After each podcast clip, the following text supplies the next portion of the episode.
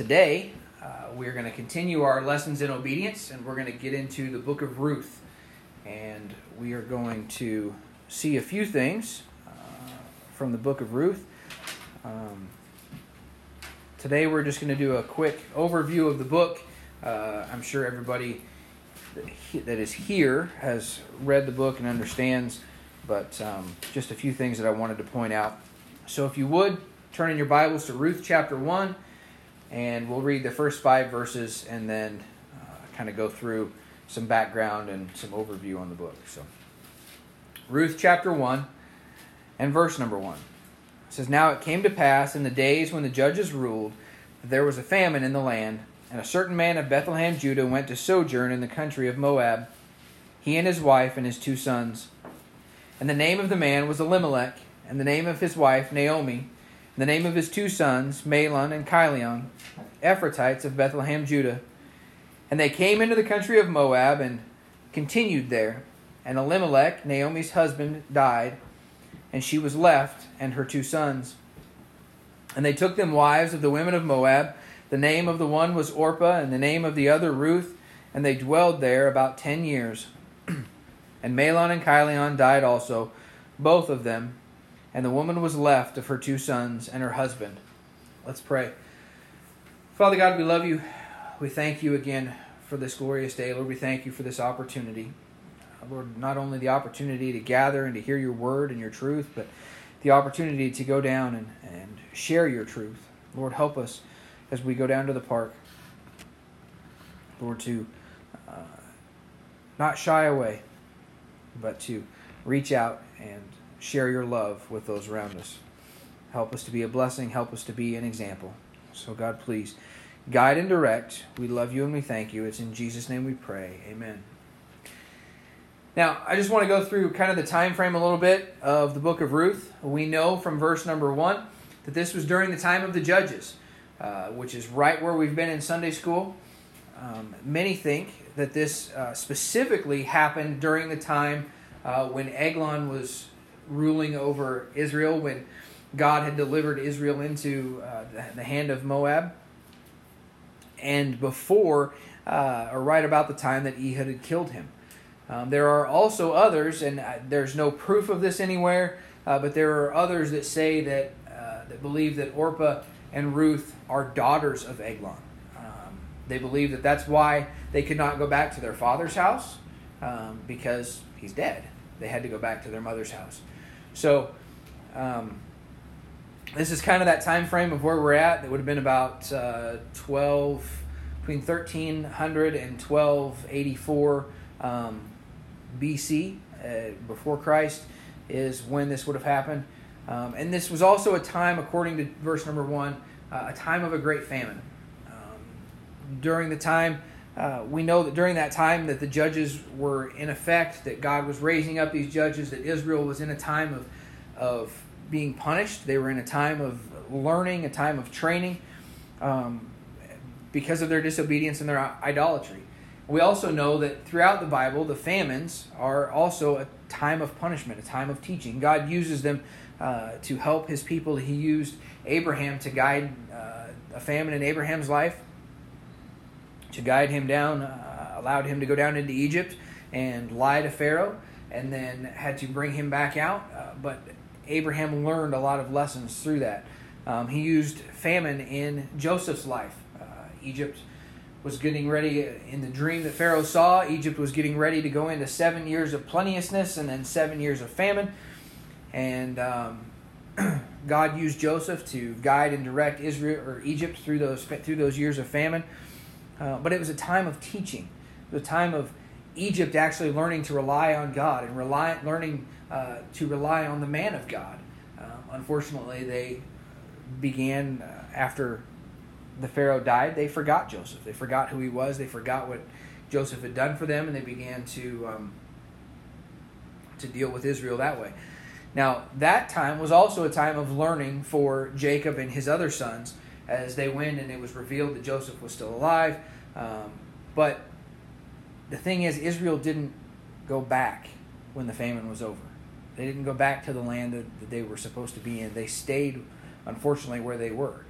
And this is kind of what we're seeing with uh, Naomi uh, and Elimelech. Um, Naomi is going to eventually go back in the book uh, after everything has been taken away from her, and she understands that the Lord has visited Israel and brought them bread.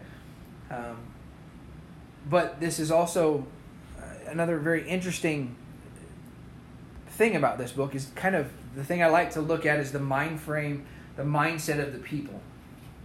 Uh, so we have the Israelites, uh, and like most of Israel, the family of Elimelech was scared, hungry, and unwilling to seek God's face. Uh, instead, they chose to travel to Moab and out of the place that God had promised to them, a place of provision and protection and promise. Uh, and they sold their part of that land, the land that uh, they had been given by God, uh, never intending to return. Um, they had given up on God. We can look at Naomi, and Naomi, as an obedient wife, followed her husband uh, into Moab and gave her sons and daughters to the daughters of Moab. And then her sons died, her husband died, and her sons died. So she's a woman in a great state of mourning. She's had she has no idea what tomorrow will bring. She feels betrayed by God, and she's willing to walk away. Uh, the God who she willingly walked away from.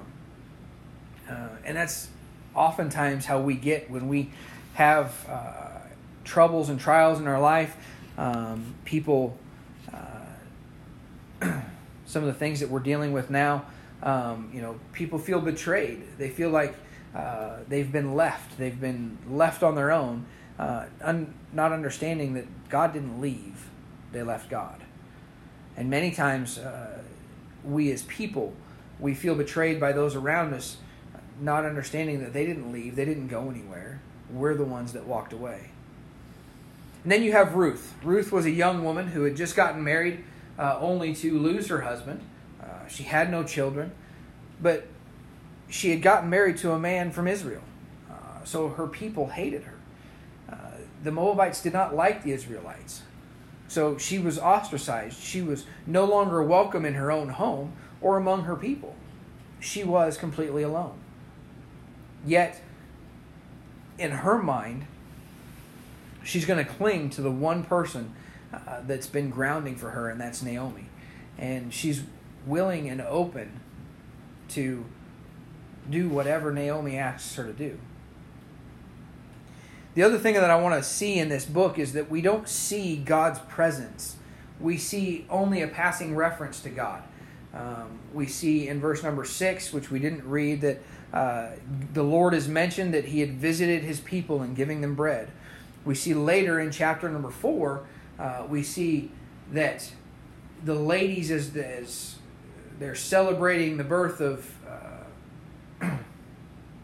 of Obed, they're celebrating the marriage of Boaz and Ruth, that they uh, pray and ask the Lord to bless them as uh, he had blessed Shamgar, or not Shamgar, but um, Tamar, uh, but also um, that they, and that the Lord gave Ruth conception in that time. Uh, but that's really the only mentions of the Lord in the whole book of Ruth. Uh, Ruth is focused solely on the lives of the people involved. But that being said, that doesn't mean that the Lord is not present in the book of Ruth. There are actually many pictures in the book of Ruth. Ruth herself uh, is a picture of the church. Naomi is a picture of Israel. Uh, she is an Israelite, but she's also a picture of Israel as they've walked away from God and come back to God. Boaz himself is a picture of the Lord Jesus Christ, a picture of our kinsman redeemer, a picture of our Savior. And the other kinsman, the kinsman that is closer, is actually a picture of Satan. Uh, a man who is willing to take and do whatever he needed to do as long as it prospered him. But when it began to uh, be evident that it might hurt him, that it might not, uh, as he put it, that he might mar his inheritance, he wasn't willing uh, to take up with what it, with what was going on. And that's the way Satan is. Satan will give you uh, give you anything and everything as long as it prospers and furthers his cause. But as soon as something begins to uh, hurt him or begins to have him to suffer, he's going to leave. He's going to uh, have an issue. So as we go through the book of Ruth in the next uh, several weeks, couple of months probably, um, I really just want you to think and, and think about those pictures as we introduce these people and see what God is doing through them and what God is showing us through them. Um, but make no mistake, uh, God is not, just because God is not, as in Jonah, directing the action, He's not telling Jonah to go and do, and He's not telling Ruth to go and be. Uh, he's not directing those people, but God is orchestrating, He orchestrated the whole book. And it's here in our Bible for a reason because we're going to show it in a stark contrast to the book of Jonah. But Ruth was completely obedient and faithful in everything that she was asked to do. Um, as a matter of fact, in chapter 4, she's called a virtuous woman. Uh, that the whole town knew that she was a virtuous woman. They had no, uh, no quarrels with her, no qualms with her.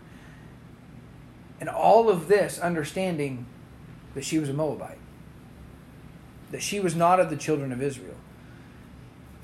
But because of her faith, because of God's leading and allowing, she was held in such high esteem that she is going to end up in the lineage of the King David and ultimately the lineage of Jesus Christ himself.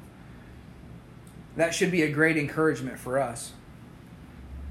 We, we are not God's chosen people. God is not done with Israel, He is still dealing with Israel. But God has allowed us to be engrafted in, uh, to be brought into His family, to be adopted through that salvation given by Christ. And again, if, as we talked about this morning in Sunday school, if we're just willing uh, to use what God has given us for God when God wants us to, uh, just as Ruth does, He can do great and amazing things with.